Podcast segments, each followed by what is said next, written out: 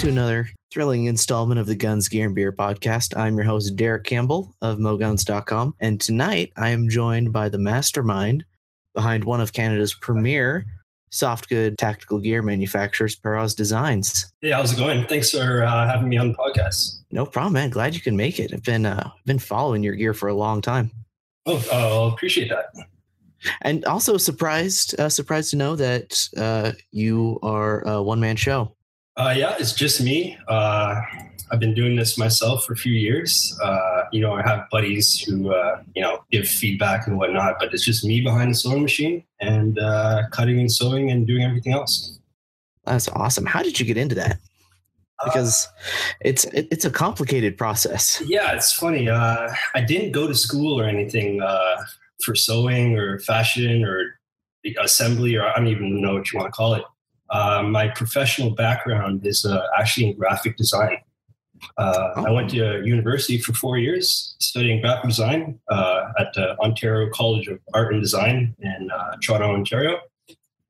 And uh, I did the graphic design thing for a while.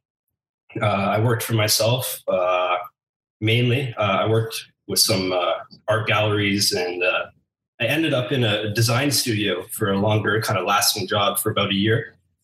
And you know what? The whole design environment, the whole whole corporate culture, bureaucracy of a, a studio job, uh, it just didn't really uh, work out great for me. Uh, you know, my boss wasn't the sharpest guy. I saw lots of things like, and it just got frustrating after a while, right? So uh, I kind of, Yeah. I, I kind of fell out of the whole design thing, and uh, I was looking for a new, a new career, and uh, I just, I didn't know what I really wanted to do. Um, but at the same time, I've always been uh, involved with uh, sports and uh, athletics, mainly team sports.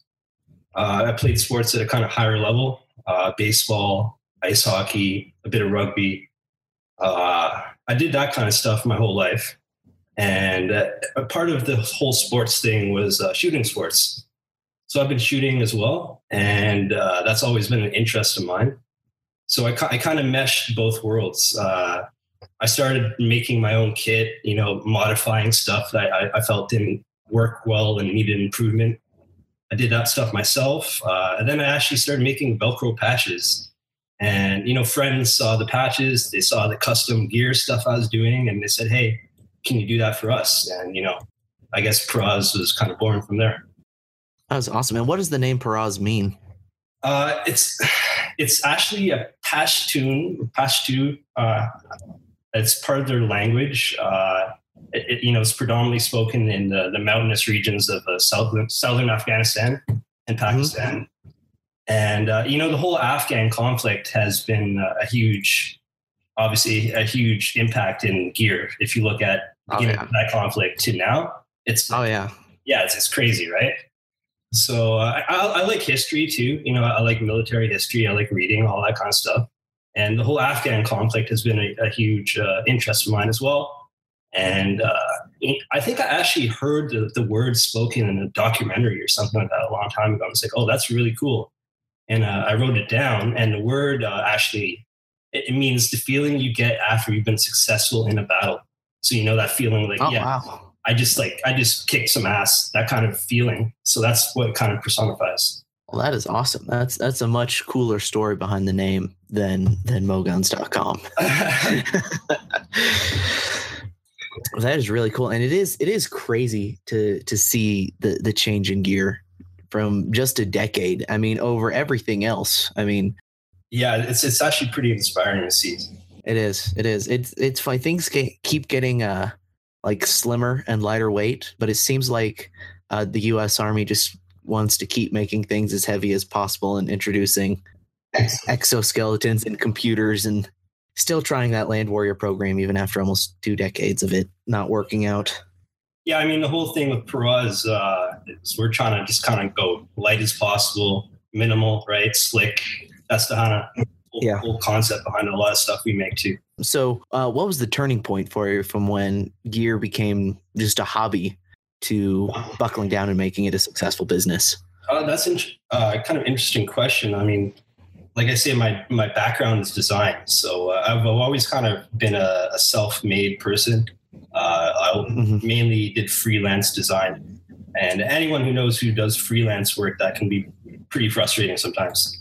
Yes, yes. Yeah, When when you get that email back that just says, "Can you make it better?" Yeah, you know that's the that's a short kind of short story of how I lost interest in what uh, I did previously, right? So uh, you know, it started with the design work, and then it, kind of segmented to uh, the cutting and sewing and making stuff, and then it was a gradual, you know, shift. So you know, I'd be making logos, doing like type type work for a magazine, whatever, and then I, I'd still be doing the other stuff on the side, and then you know, more people wanted more gear and then i wasn't as interested as kind of pushing design stuff. So you know it slowly just i guess shifted. But uh yeah it's been kind of a streamlined process since. And especially, it seems like really only recently that streamlined gear has become vogue, popular. yeah it's funny right? I i, I wish people kind of caught on to it a bit earlier but you don't need to carry all that crap that you don't need right Oh no!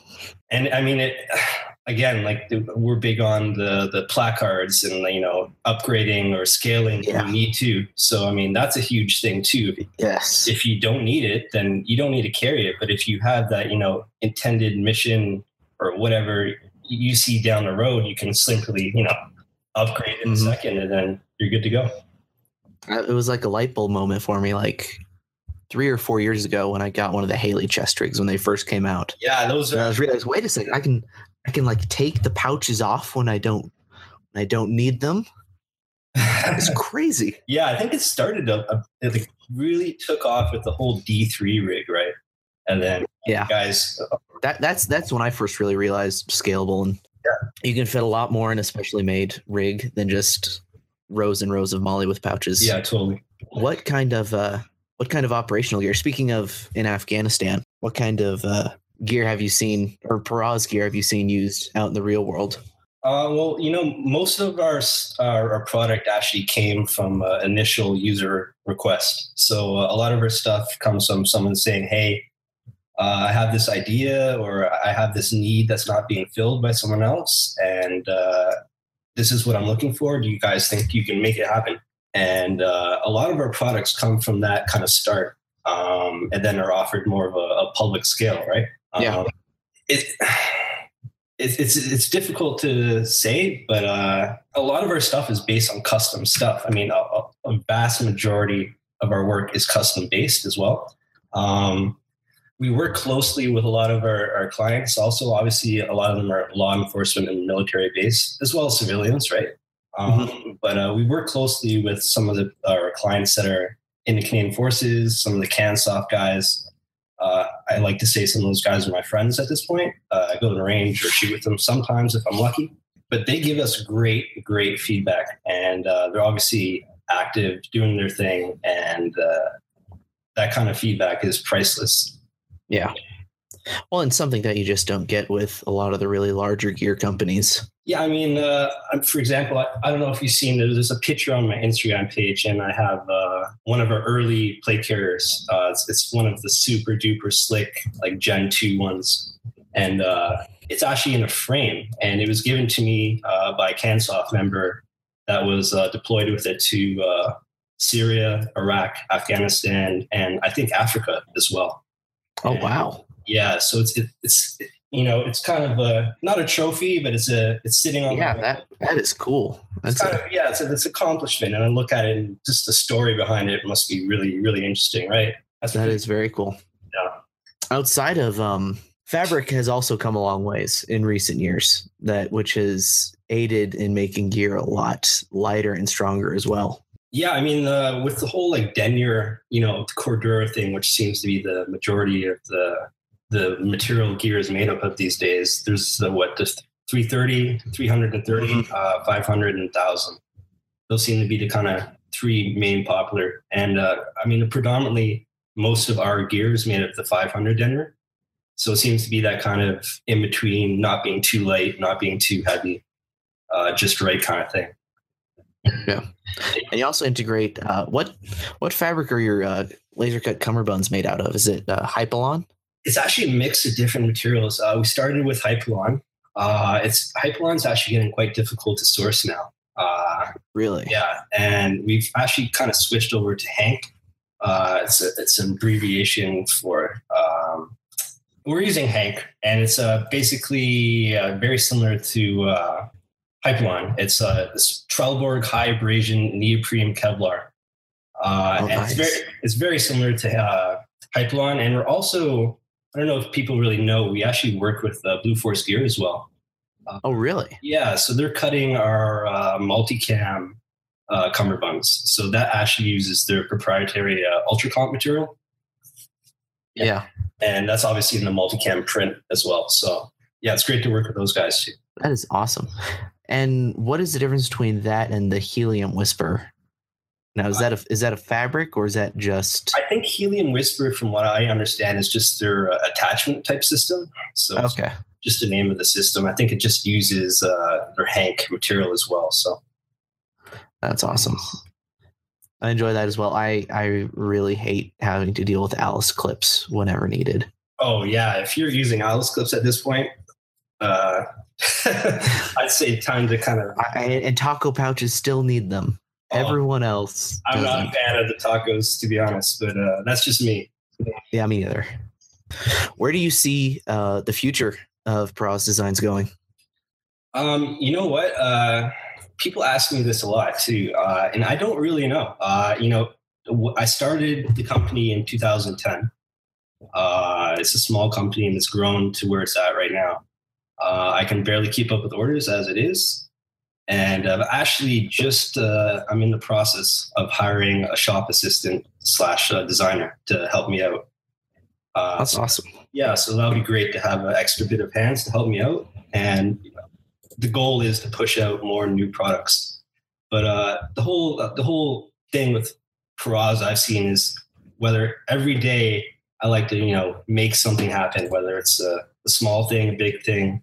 Every day I try and be productive and push out something. So uh, Yeah. you know, I, I it's it'll be interesting to see where the company grows, but. uh right now i'm just trying to make new product keep up with orders and uh, just innovate and put, put out new product That is awesome. Again, something else that a lot of bigger companies just slow down on once they grow is continuing to innovate and try new things.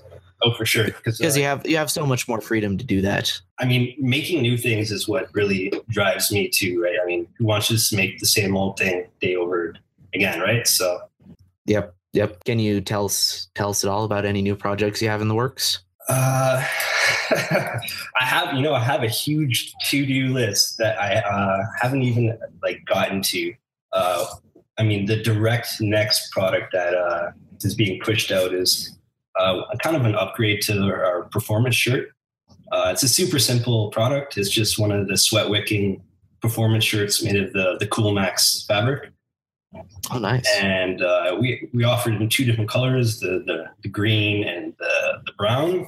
And it has a simple uh, Velcro patch on the sleeve, so you can put whatever identifiers you want. It's a super simple item, but uh, we're just gonna give it a little update and uh, probably push that out within the month. That's awesome.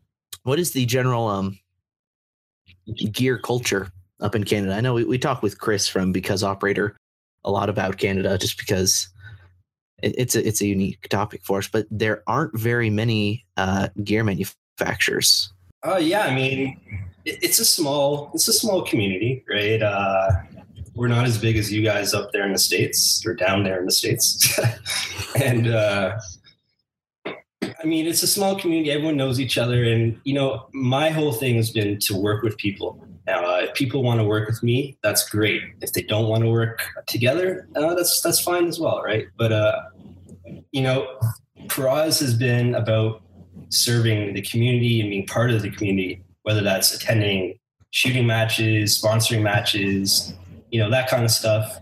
It's not about just filling orders and taking people's money. It's about, you Yeah. know, involving yourself with the people that actually use your product at the end of the day too, right? So uh, it is a kind of small community, but you know, guys like Chris, I'm going to the range tomorrow with him, so uh, we all kind of know each other at the same time, right? Are are you in the uh, the white phosphorus dual tube club too? You know what? I'm uh, not that cool. Uh, I, I'm still green too. Uh, you know what? To make an excuse, that's what I'm used to. So that's kind of what I stuck with, right? So white phosphorus is interesting. I got I got a chance to look through Chris's, and uh, it's it's just a whole nother picture if you're not used to the green or white, right? So it's Yeah, it's crazy. it is crazy. I, I just recently got to really use uh, binos for the first time extensively, Oh yeah. and it's it's it's difficult to go back to just a single tube. Oh yeah. after- yeah, yeah. I'm- I remember a buddy had a set of binos when I had a, only a 14, and uh, I, I tempted myself not to look through them for the longest time, and then I did, and then I had to get a pair, a pair of binos myself. It's kind of kind of silly. Yep, yep. So you said you do a lot of custom work. What's some of the craziest custom work requests you've gotten? Uh, that's a good question. Uh, I made stuff for chefs. I've done. Uh, That is awesome. Yeah, I've done some like uh, knife rolls and kitchen kind of stuff, which is kind of interesting. Uh, know, Was a it was it like an apron with MOLLE on it? No, not that. Not that. Uh, not that bad. But uh, we we do a lot of custom armor stuff. It's funny, right? Uh, armor these days seems to be in every single size and shape and curve and thickness. There's not Yes. like one Yeah. set single standard size of armor. So you know, almost on a daily basis, I'll get emails saying, "Hey, can you fit this armor? Can you fit? You know, can you make it a carrier for this?"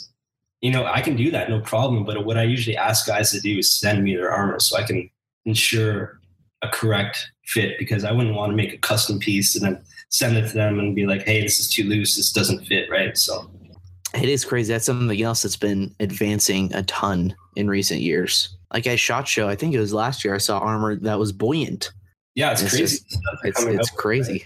And then a lot of the stuff's getting super thin as well. When I first look at it, it looks like crappy steel armor.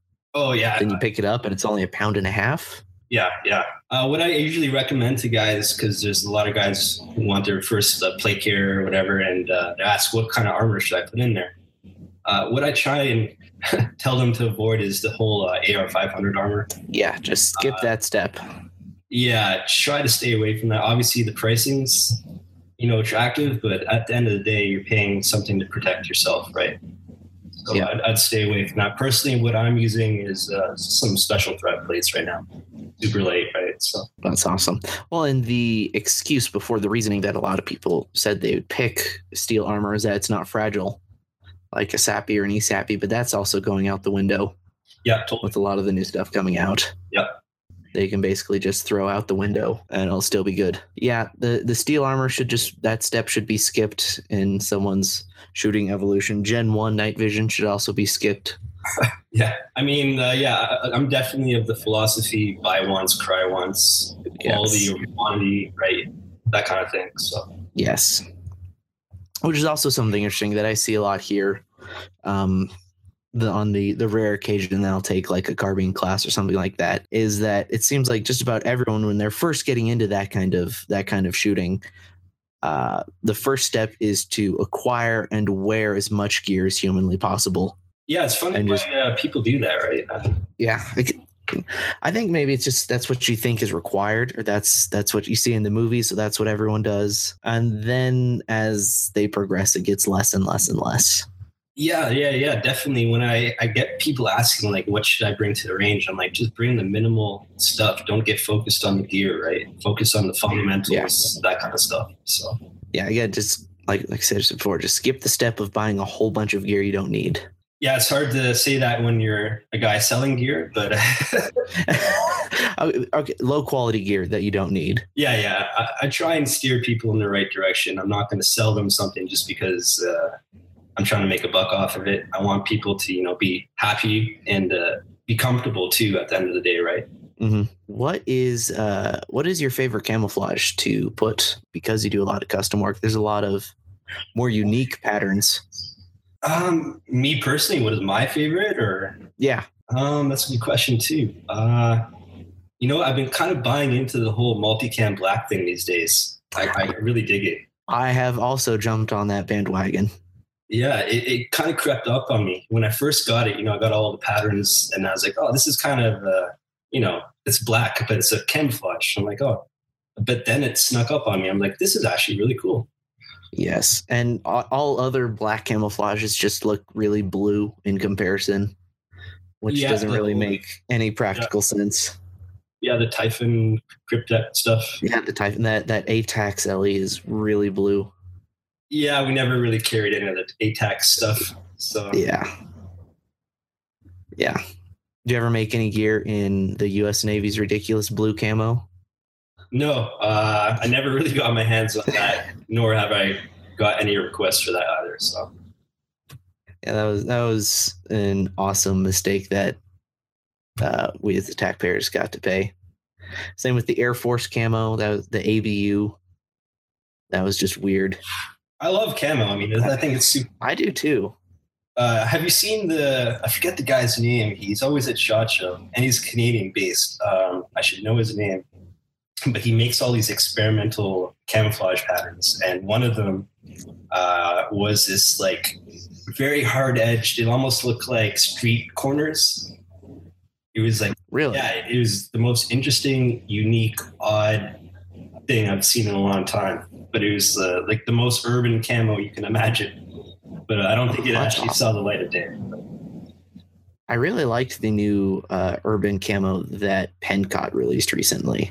Oh yeah, That looks interesting. Again, it's it's like a brown and concrete colored instead of just black. yeah. I, I like I like the whole wolf stuff too. I think that's interesting. Uh, I love black too. I mean, just straight black. That's always cool too. Yes. Speaking of gray, there's I, I've lose track of all the different grays that are available now. It seems like anyone who's everyone feels like they need to produce and manufacture their own color of gray. Well, you know, I think from my understanding, I could be totally wrong on this too. Uh, but I think obviously Arcteryx came up with the whole Wolf Gray name. And Yeah. then, uh, you know, obviously that was a big hit. Everyone really liked that. And uh, everyone kind of, yeah, like you said, made their own their own shade, but it's all kind of the same same avenue, right? Yep.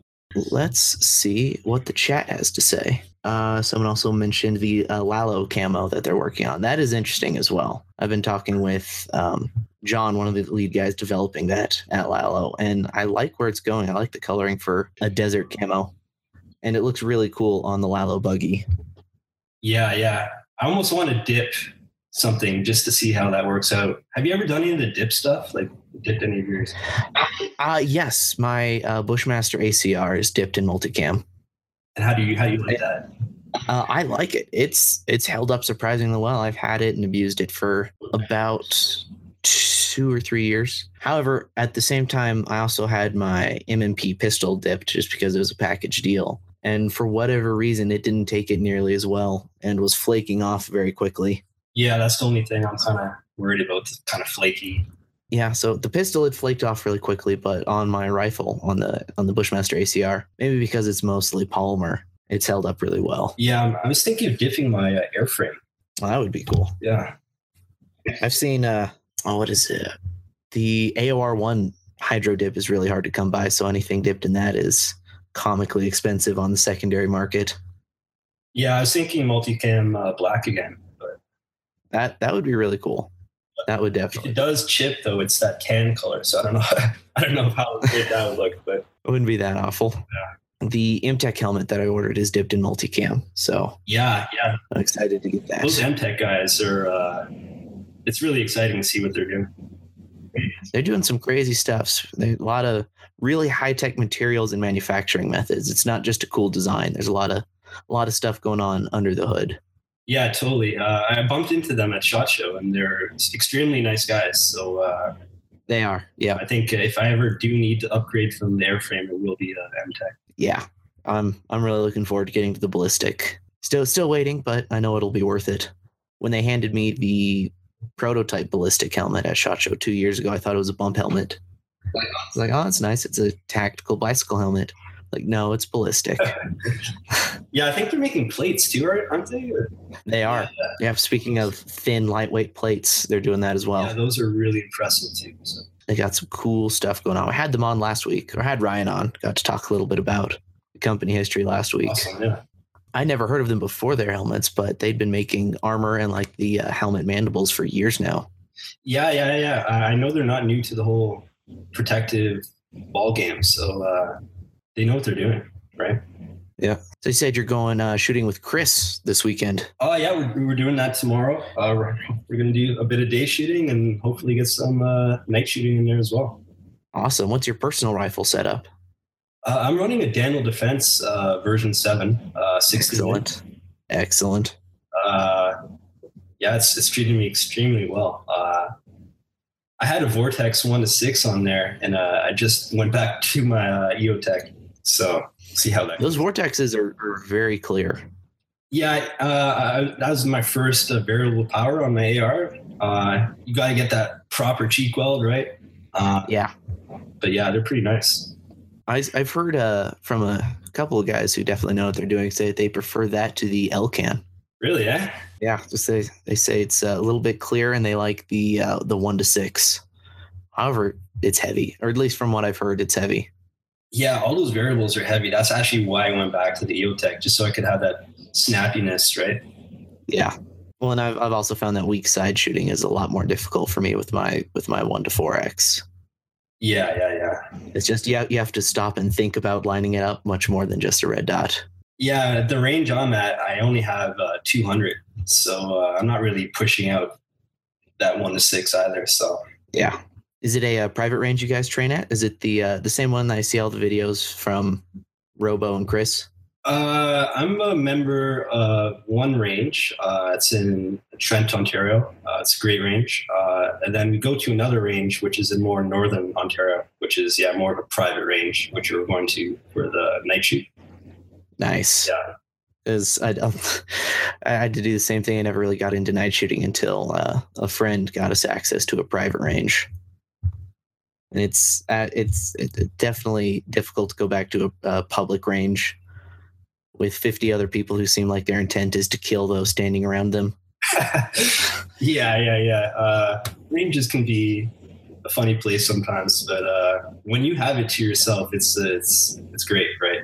Yes. Well, awesome, man. I think we'll wrap that up for tonight. Thank you for coming on. Yeah. Uh, well, thanks for having me. Sorry uh, I couldn't do it sooner. oh, no problem. It was uh, really interesting to hear about your personal history and the history of the company, and from there to here. Before we close out, you want to give the audience a social media plug so that they can know how to find you. Yeah, we're uh, we're on Facebook and Instagram, uh, both at uh, just Perroz Design is one word. Uh, it's pretty easy to find. Yep, that is uh, P E R R O Z. That's right. I should probably spell it. Yeah, P E R R O Z D Designs. Right. So designs. Yeah. Awesome. And you can check us out online at moguns.com. Uh, same thing, Facebook, Instagram. And be sure to follow the podcast page if you haven't already, again, on Facebook and Instagram. Thank you again for coming on, man. Had a blast. Hope to have you back on again soon. For sure, dude. You have a good one. You too, man.